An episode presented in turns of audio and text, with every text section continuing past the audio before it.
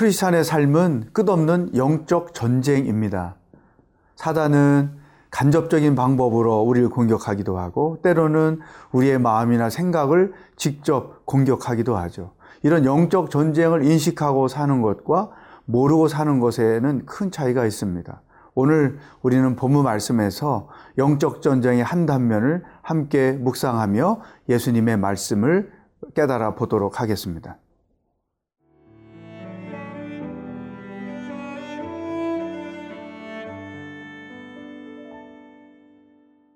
마가복음 5장 1절에서 20절 말씀입니다. 예수께서 바다 건너편 거라사인의 지방에 이르러 배에서 나오심에 곧 더러운 귀신 들린 사람이 무덤 사이에서 나와 예수를 만나니라. 그 사람은 무덤 사이에 거처하는데 이제는 아무도 그를 쇠사슬로도 맬 수 없게 되었으니 이는 여러 번 고랑과 쇠사슬에 매였어도 쇠사슬을 끊고 고랑을 깨뜨렸음이러라. 그리하여 아무도 그를 제어할 힘이 없는지라. 밤낮 무덤 사이에서나 산에서나 늘 소리 지르며 돌로 자기의 몸을 해치고 있었더라. 그가 멀리서 예수를 보고 달려와 절하며 큰 소리로 부르짖어 이르되 지극히 높으신 하나님의 아들 예수여 나와 당신이 무슨 상관이 있나이까? 원하건대 하나님 앞에 맹세하고 나를 괴롭히지 마옵소서 하니.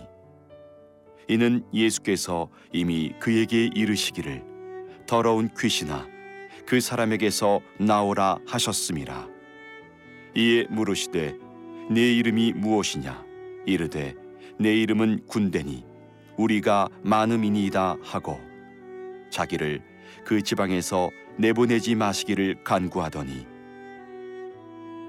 마침 거기 돼지의 큰 떼가 산 곁에서 먹고 있는지라 이에 간구하여 이르되 우리를 돼지에게로 보내어 들어가게 하소서 하니 허락하신대 더러운 귀신들이 나와서 돼지에게로 들어가매 거의 이천 마리 되는 떼가 바다를 향하여 비탈로 내리다라 바다에서 몰사하거늘. 치던 자들이 도망하여 읍내와 여러 마을에 말하니 사람들이 어떻게 되었는지를 보러 와서 예수께 이르러 그 귀신 들렸던 자 곧 군대 귀신 집혔던 자가 옷을 입고 정신이 온전하여 앉은 것을 보고 두려워하더라. 이에 귀신 들렸던 자가 당한 것과 돼지의 일을 본 자들이 그들에게 알림해 그들이 예수께 그 지방에서 떠나시기를 간구하더라. 예수께서 배에 오르실 때에 귀신 들렸던 사람이 함께 있기를 간구하였으나 허락하지 아니하시고 그에게 이르시되 집으로 돌아가 주께서 네게 어떻게 큰 일을 행하사 너를 불쌍히 여기신 것을 네 가족에게 알리라 하시니 그가 가서 예수께서 자기에게 어떻게 큰일 행하셨는지를 대가볼리에 전파하니 모든 사람이 놀랍게 여기더라. 예수님께서 하신 많은 일 중에 하나가 귀신을 쫓아내는 일이었습니다. 예수님 당시에 귀신 들린 사람들이 굉장히 많았습니다. 그런데 놀라운 것은 제가 어린 시절에도 동네에 귀신 들린 사람들이 있었다는 거죠. 물론 지금도 있습니다. 왜냐하면 인간의 삶은 끝없는 영적 전쟁이기 때문인 것이죠. 자, 오늘 우리는 이런 영적 전쟁이라는 측면에서 우리 삶에 깊이 젖어 들어와 있는 귀신의 일들이 무엇인가를 한번 생각해 볼 필요가 어, 있습니다. 자, 예수님께서 어, 거라사인 지방에 이르렀을 때 어, 귀신 들린 사람이 예수님을 찾아 나왔습니다. 근데 제가 가만히 보면 이 귀신 들린 사람들의 공통적인 특징이 있는데 먼저 힘이 세다는 거예요. 그리고 소리를 잘 지른다는 것입니다. 이것을 어, 조금 심한 말로 표현하면 미쳤다. 그죠? 귀신은 사람을 행복하게 하려고 들어오지 않아요. 사람을 미치게 하려고 들어오죠. 사람을 비정상적으로 만들려고 들어오죠. 여기 무덤가에 살고 있는 이 사람도 어, 쇠사슬을 묶어 놓기도 했었는데 그것들을 다 끊어버리고 활동을 하는 거죠. 그러니까 얼마나 힘이 셌겠어요. 저도 귀신을 쫓아본 경험이 굉장히 많은데 예수님 때나 지금이나 귀신 들린 사람의 힘은 같은 것을 발견할 수 있었습니다. 어쨌든 이런 귀신 들린 사람이 예수님을 찾아왔어요. 어, 근데 더 놀라운 것은 이 귀신이 예수님을 알아봤다는 거예요. 7절에 보면 지극히 높으신 하나님의 아들 예수여 나와 당신이 무슨 상관이 있나이까 원하건대 하나님 앞에 맹세하고 나를 괴롭히지 마옵소서 하니 그러니까 지금 멀쩡한 사람들도 예수님이 메시아인지 아닌지 어, 긴가민가 하죠. 심지어는 예수님을 한 인간으로만 보지 하나님의 구원자로 보지 않는 사람들 훨씬 더 많은데 예, 귀신들은 예수님이 누구신지를 분명히 알고 있었다는 거죠. 영의 세계였기 때문에 그런 인식을 할 수 있다고 저는 생각합니다. 어쨌든 우리 삶에도 이 귀신의 역사들이 있어요. 마음에 근심을 부추기거나 분노를 부추기거나 생각을 어, 어, 나쁜 쪽으로만 끌고 가게 하거나 음란한 생각을 늘 갖게 한다거나 미워하는 감정을 늘 갖게 한다거나 어떤 여기 귀신 들린 예수님 만난 사람처럼 물리적인 행위를 하지 않아도 내면에서 귀신의 역사에 힘들어 하는 사람들이 굉장히 많은 거죠. 또 부부가 싸움할 때 집안에 분란이 일어날 때 그 이면에 싸움을 부추기는 귀신의 역사가 있다는 것도 우리가 알아야 됩니다. 영적 전쟁이 바로 그런 것을 아는 것에서부터 시작이 되는 거죠. 애매하게 사람만 욕하고 사람만 탓하고 사람 때문이야 누구 때문이야 그 사람만 정죄하고 그렇게 해서 관계가 더 파괴되고 집안이 풍지박살 나고 교회가 깨지고 이런 일들이 굉장히 많이 보거든요. 그런데 우리가 눈을 떠서 그 이면에 살아서 행동하고 있는 귀신의 존재, 악한 영의 존재를 분별할 필요가 있습니다. 분명히 이것을 깨닫고 인식해야 더 이상 귀신의 조종을 받거나 얽매여 살지 않을 수 있다는 것이죠. 자, 예수님께서 이러한 귀신을 아셨고 그러면서 8절에 이렇게 대답하셨어요. 이는 예수께서 이미 그에게 이르시기를 더러운 귀신아 그 사람에게서 나오라 하셨습니다.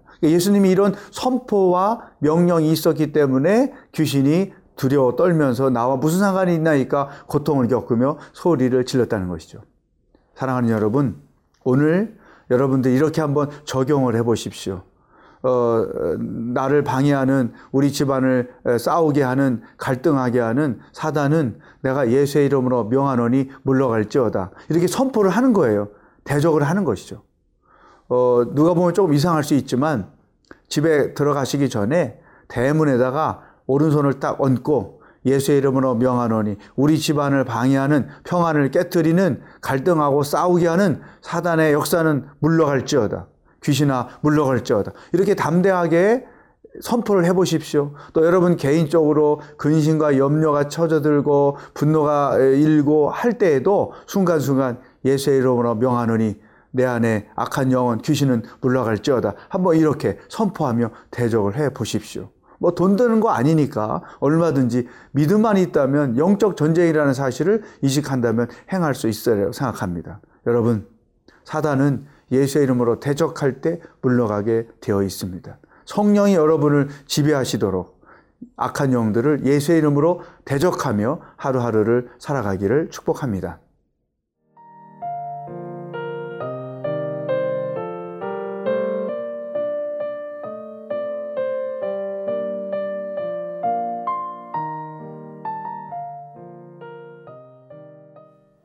자, 이 귀신 들린 사람이 예수님을 만나서 어, 귀신으로부터 자유하게 되었습니다. 예수의 이름은 능력입니다. 우리가 예수의 이름으로 선포하고 대적할 때 방해하는 사단의 역사들이 개인과 가정과 또 자기의 삶에서 물러나고 우리를 성령 안에서 자유케 할 줄로 분명히 믿습니다. 자, 이 사람에게서 나온 귀신이 이제 이후에 오늘 본 말씀을 보면 어, 군대 귀신이었어요. 그러니까 숫자가 많은 거였죠. 그래서 이, 이 군대 귀신이 어, 인근의 대주대에 들어가므로 대주들이 에, 비정상적인 귀신, 귀신 들린 사람 원래 비정상적이잖아요. 비정상적인 행동을 해서 그들이 바다로 어, 떼어 내려가서 몰살을 당하는 이런 장면이 나오게 됐습니다. 그런데 이제 이 귀신으로부터 자유하게 된 사람을 사람들이 보고 어떻게 반응했을까요? 15절에 예수께서 이르러 그 귀신 들렸던 자 곧 군대 귀신 집혔던 자가 옷을 입고 정신이 온전하여 앉은 것을 보고 두려워하더라. 놀란 거죠. 귀신이 잡혔을 때는 미친 사람처럼 살았는데 건강한 사람으로 되돌아오니까 그 현상을 보고 놀랄 수밖에 없지요.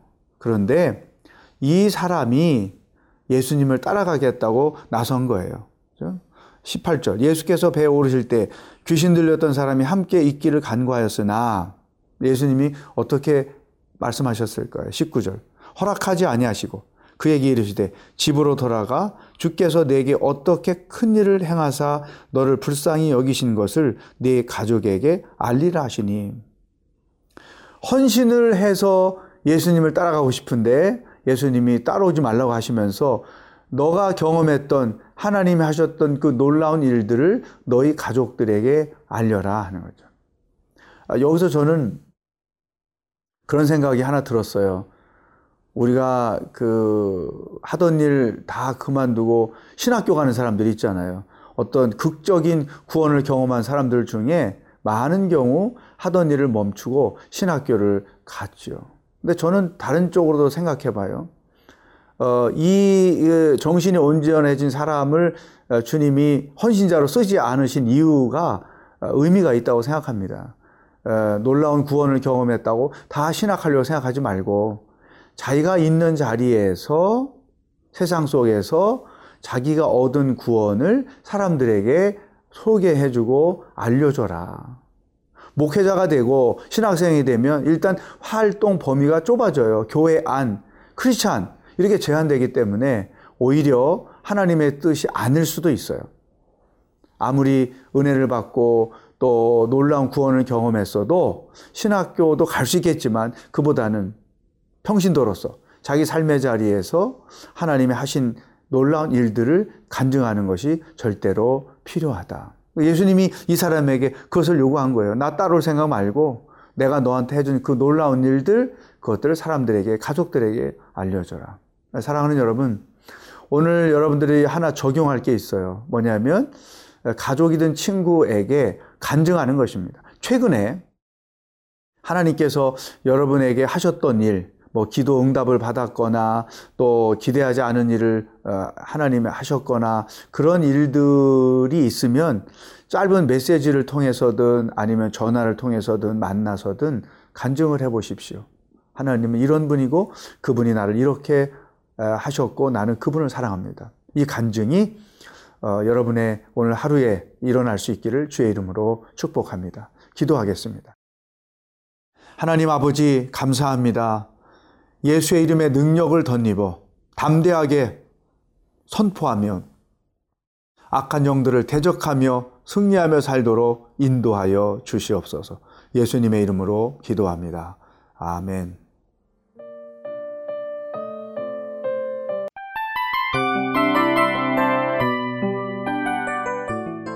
이 프로그램은 청취자 여러분의 소중한 후원으로 제작됩니다.